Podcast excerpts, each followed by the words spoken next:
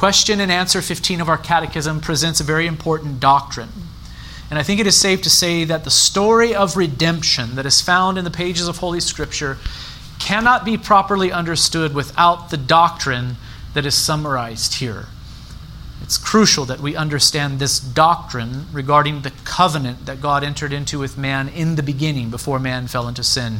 We call it the covenant of life. You know, have you ever been in a conversation and then you miss something crucial and you find that you're lost now in the conversation? Uh, maybe you are watching a movie and you had to step out for a moment and you miss something crucial so that you're lost for the rest of the movie. Um, that sort of thing could happen when we're reading the scriptures too. All of Scripture is important, but there are some portions of Scripture that are more vitally important than others. They are, uh, there are crucial truths, uh, truths that are crucial to our understanding of the whole story that is told in Scripture. This is one of them. If we miss the fact that God entered into a covenant with man in the beginning, and if we miss what that covenant was about, we're bound to be lost uh, in the rest of the story that unfolds uh, from there. The whole story of the Bible can be told in four parts creation, fall, redemption in Christ, and consummation. And you will notice that here in question 15 of our catechism, we are still talking about how things were in the very beginning after God created man, but before man fell into sin. We are still laying foundations, therefore, and again, if we do not get this foundational thing right, we will not be able to understand the things that come later in the story. This is why you do not show up to the movies late, and this is why you do not to start reading a book in the middle. If you miss the beginning, you will certainly be lost as you consider the middle and the end. Again, the question is what special act of providence did God exercise towards man in the estate wherein he was created? When we talk about the estate of something, we're talking about the state of something. We'll probably use that word instead. What was the state that man was in when he was created? He was upright in the beginning, remember? He was made to be good and holy. There was nothing impure in him. He was not in a state of sin originally. He was in a state of perfection originally. And here we are asking the question what special act of providence did God exercise towards man in that state of being that he was in when he was upright and perfect and without sin or blemish? We've already defined God's providence, remember. When we talk about providence, we are talking about the way that God preserves and governs the things he has made. We know that God created the heavens and the earth in the beginning, and after he created the heavens and the earth, he began to uphold them and to govern his creation, to bring about his eternal purposes. He preserves and governs his creation in many ways, generally speaking. But here we are talking about a special act of providence, a very particular way in which God upholds and governs the world that he has created. Did God do anything special in the beginning to govern man? Did he go beyond the created order of things to guide and direct man? And the answer is yes, he did something special in the beginning. Specifically, we confess that God entered into a covenant with man after he created him. So God first created man. Certainly, he upheld man in the beginning and governed him in a general way immediately upon creating him. But he did something more. God did something more. He also entered into a covenant with man. A covenant relationship with man was made immediately after God created him. First, there is creation, but then afterwards, God entered into a covenant with the man that he made. Genesis 1 tells the story of creation in a general way. There we learn that God made all things of nothing by the word of his power in the space of six days, and all very good. Genesis 1 tells us about creation in a general way, and this is the truth that comes to us. There we also learn about the creation of man. God created man, male and female, after his own image in knowledge, righteousness, and holiness, with dominion over the creatures. That's the story that Genesis 1 tells. But Genesis 2 tells the story of creation from another vantage point. It's not another or different story of creation, but it's the story of creation from another vantage point. In Genesis 2, the focus is on the covenant that God made with man in the beginning. That is the, the emphasis of Genesis 2. So take special notice of this. When God created man in the beginning, he did not merely leave them alone on earth to live as his creatures. No, he took them somewhere special and he entered into a special arrangement with them wherein he offered them something special, that is to say, something more than what they possessed as his creatures. I, I, hope you're able to track along with all of this, but here is why we have Genesis 1 and Genesis 2. Creation in general is described to us in Genesis 1, but there is some special emphasis in Genesis 2, namely the covenant that God made with man in the beginning. God entered into a special relationship with man in, in, the beginning that went beyond the natural relationship that existed between God and man. God is the creator, man is his creature. That was true from the moment of creation. But shortly thereafter, God entered into a special relationship or arrangement with man. Genesis 2 emphasizes this. You'll notice in Genesis 2, we are told that after God created man, after God created man, God planted a garden, called it Eden. It was in the east. So you have all of creation. It was all good and beautiful and, and, and well and fine. But God created a special domain for man to live in, the Garden of Eden. And after creating the man, God took the man and placed him in the Garden of Eden. And there, man enjoyed communion with God. But we are to see that a covenant was made with man in this place. What was Adam to do? In this garden? Well, a special mission was given to him. He was, he was to keep this garden, he was to protect it from intruders, you see. He was also to expand it so that it would fill the earth. Uh, in brief, we are to see that Adam was to be a prophet, priest, and king in this garden paradise that God had created. This was a temple, brothers and sisters. This was a place where man was to enjoy communion with God. Adam was to function as a prophet, priest, and king there. I want you to notice that this arrangement went beyond the natural arrangement that was true in the beginning when God created the heavens and the earth. God was first uh, creator and man creature living on earth, but this is something different. This is something beyond the original. A garden was created, Adam was placed there, and he entered into a covenant. This covenantal arrangement is said to be a special act of providence because it was not an original part of the natural order of things. Now, the covenantal arrangement was added after creation, and so the natural relationship that existed between God and man in the very beginning was that of creator and creature what did man owe God as his creature? Well, we say everything. Man owed God obedience and worship. Now, catch this. What did God owe to man as his creator? Answer nothing at all except justice. I said that very quickly. Maybe I should restate it. When God first made man, what did man owe to God as creator? Everything obedience, worship, he owed God everything. Uh, God's the creator, man is the creature. That's the nature of the relationship. Now I ask, what did God owe to man in the beginning when he created him? Answer, nothing at all except justice because God is holy and just.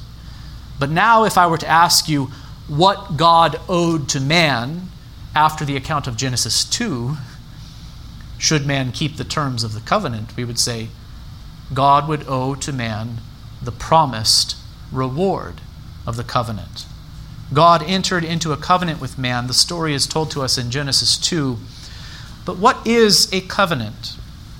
A covenant is simply an agreement between two or more parties. And concerning the covenants that God has made with man, we may say that covenants are declarations of God's sovereign pleasure concerning the benefits he will bestow on man, the communion they will have with him, and the way and means by which this will be enjoyed by them. Genesis 2 tells us about the establishment of the covenant. And in that moment, when God entered into a covenant with man, when God determined to do this, and when God took the initiative, all of a sudden the relationship changed from one merely of the relationship between a creator and creature uh, to one wherein man is in a covenantal relationship with God, where God has given terms to man. This is what you shall do. And if you are faithful to do this and that, this is how I will reward you. So it is something extra, something beyond the natural order of things that was in place in the very beginning. So, what were the benefits that God offered to man in the beginning when this covenant was made? The benefits were symbolized by the tree of life. The benefits of keeping this covenant, the terms of it, were symbolized by the tree of life. We are to see that in the beginning, when God entered into a covenant with Adam, life was offered to Adam and to his posterity or descendants, should he keep the terms of the covenant that God made with him. This might sound strange to some. Some might reason this way, saying, But wasn't Adam already alive? Wasn't he already alive? And more than this, wasn't he alive in paradise with the right relationship with God? So, how can we say that the blessings of the covenant, the rewards of the covenant, were life? Well, yes, Adam was alive, but it was eternal life that was offered to Adam in the covenant. Eternal life in the blessed presence of God was offered to him. Uh, to use a different term, it was glory that was offered to Adam. Life in glory. The life that was offered to Adam through the covenant that God made with him in the beginning was the same as the life that will be ours in the new heavens and new earth when Christ, our Savior, comes again to make all things new. You see, that life is pictured for us in the end of, at the end of the book of Revelation, if you wish to see a picture of it. That's what was offered to Adam, not just life on earth as God's creature, but consummated life, eternal life, life secure, life that could never be taken away, life in the glory, glorious presence of God was offered to him, and that is the kind of life that was signified by the tree of life, life eternal. This is why our catechism refers to the covenant that God made with Adam as the covenant of life. This covenant goes by many names.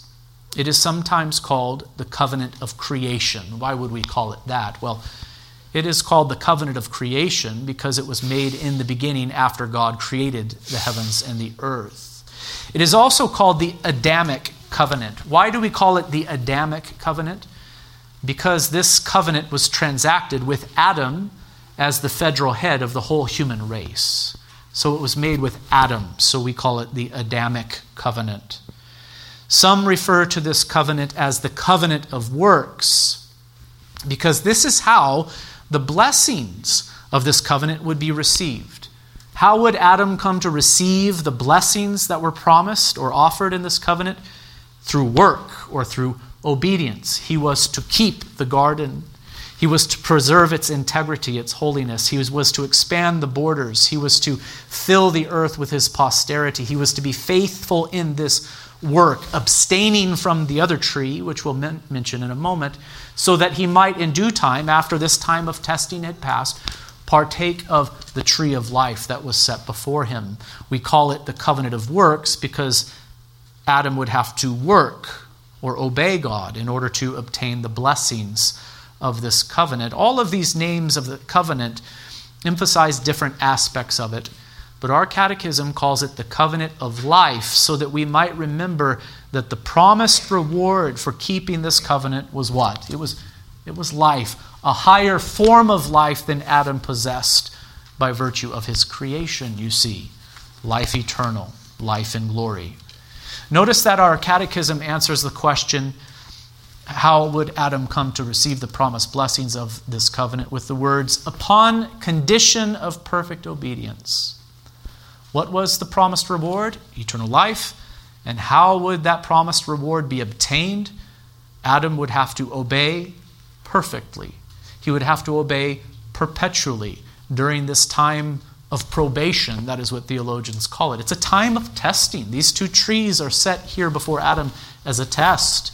It's a probationary period. Adam was to perfectly and perpetually and exactly obey God's commands and thus eat of the tree of life.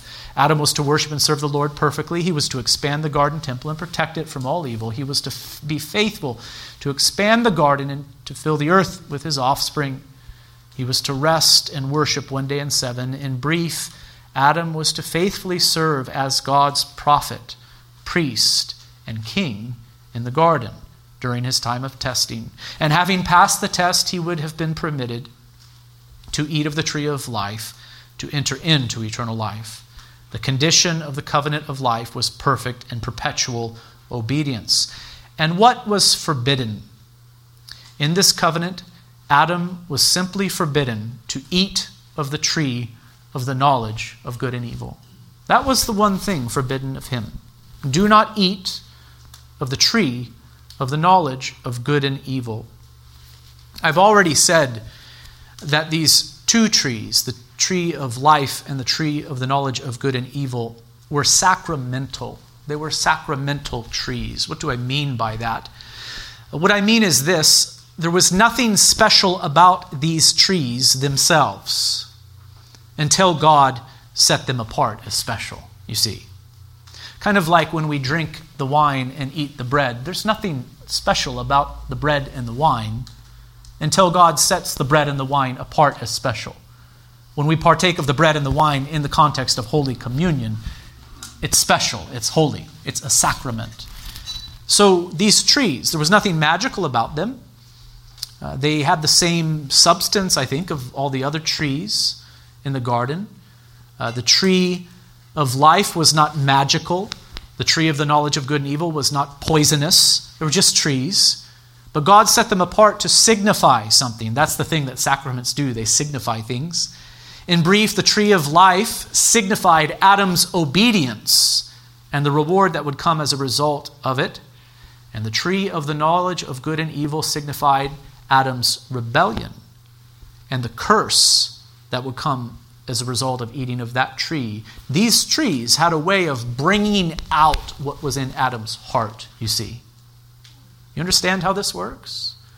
If, Adam, if in Adam's heart there was rebellion, which tree would he eat of? The tree of the knowledge of good and evil. He would be drawn to that tree and, and would, in fact, rebel in this external way? And if there was obedience and devotion to God in his heart, which tree would Adam eventually eat of once passing the period of testing? He would eventually eat of the tree of life. The tree of the knowledge of good and evil and the tree of life were sacramental and we know how the story goes, don't we, brothers and sisters? Adam was tested, he was tempted by the evil one, and he did eventually eat of the tree of the knowledge of good and evil because there was evil in his heart. Um, in fact, we know that Adam came to experience evil in a new way in that moment. He came to have knowledge of evil in a new way. Before he knew evil, in this sense, evil is what God forbids. He knew good in this sense as well. Goodness is obedience to God. But when he ate of the tree of the knowledge of good and evil, he came to know good and evil in a different way. He came to know it experientially, you see. He knew not only what it was to do good, but now he knew what it was to do evil. He entered into a state of sin in that moment. And lastly, I'll ask what was the guaranteed curse for breaking the terms of this covenant? Answer the pain of death.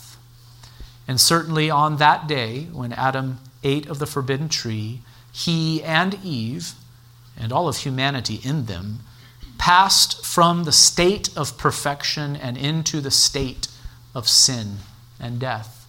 This became their state of being. No longer were they upright and perfect, but now Adam and Eve and all of humanity in them were fallen. They were in sin they and their posterity came under God's curse. They were cast out of Eden. Think of that and all that it signifies. They were cast out of Eden. They were barred from the tree of life which had been offered to them. They could no longer access it. If they were to enter into life now, it would not be by eating of the tree of life. That option was closed off to them once they rebelled and ate of the tree of the knowledge of good and evil. If they were to enter into life now, then it would have to be by the grace of God and by the work of another who was sinless and greater than Adam. We know that this is Christ Jesus the Lord, our second Adam. I think you could see why I have said if we do not understand this doctrine, then it will be difficult for us to understand the rest of the story that is told in the pages of Holy Scripture. Can you see it? This doctrine really is key. God entered into a covenant of life with man when he created him. And if we do not understand that, then we will not understand the story of the fall of man, of redemption in Christ Jesus, or of consummation. We must know about this covenant. Stated differently, if we don't know about this covenant made with Adam in the beginning, then we will not be able to understand the gospel. We will not be able to understand the finished work of Christ Jesus the Lord, who is called the second Adam. Christ, our Lord, redeemed us and has provided eternal life for us by being obedient and by doing the work that God gave him to do. It was more than the work that Adam was to do. Adam was simply to obey. He was to re- not rebel against God, not sin against Him, obey, eat of the tree of life. Christ has done more. Not only has He lived in perfect obedience to God the Father, not only did He fulfill the law perfectly, He did more than this. He also suffered for the sins of others. He endured suffering in the place of those given to Him by the Father, you see. And in this way, He brings many sons and daughters glory. What special act of providence did God exercise towards man in the estate wherein he was created? The answer is this When God had created man, he entered into a covenant of life with him upon condition of perfect obedience, forbidding him to eat of the tree of the knowledge of good and evil upon pain of death. Christ takes us where Adam failed to take us. Brothers and sisters, thanks be to God. Let us bow now for a word of prayer. Our Father in heaven, give us understanding of the Holy Scriptures. Help us to understand these precious doctrines so that we might understand the gospel, so that we might believe the gospel and be found in Christ the Lord, the second and greater Adam, the mediator between God and man. He is our salvation. And so help us, O Lord, to understand this gospel and to be found in him. Have mercy upon us, O Lord, we pray. In Christ's name, amen.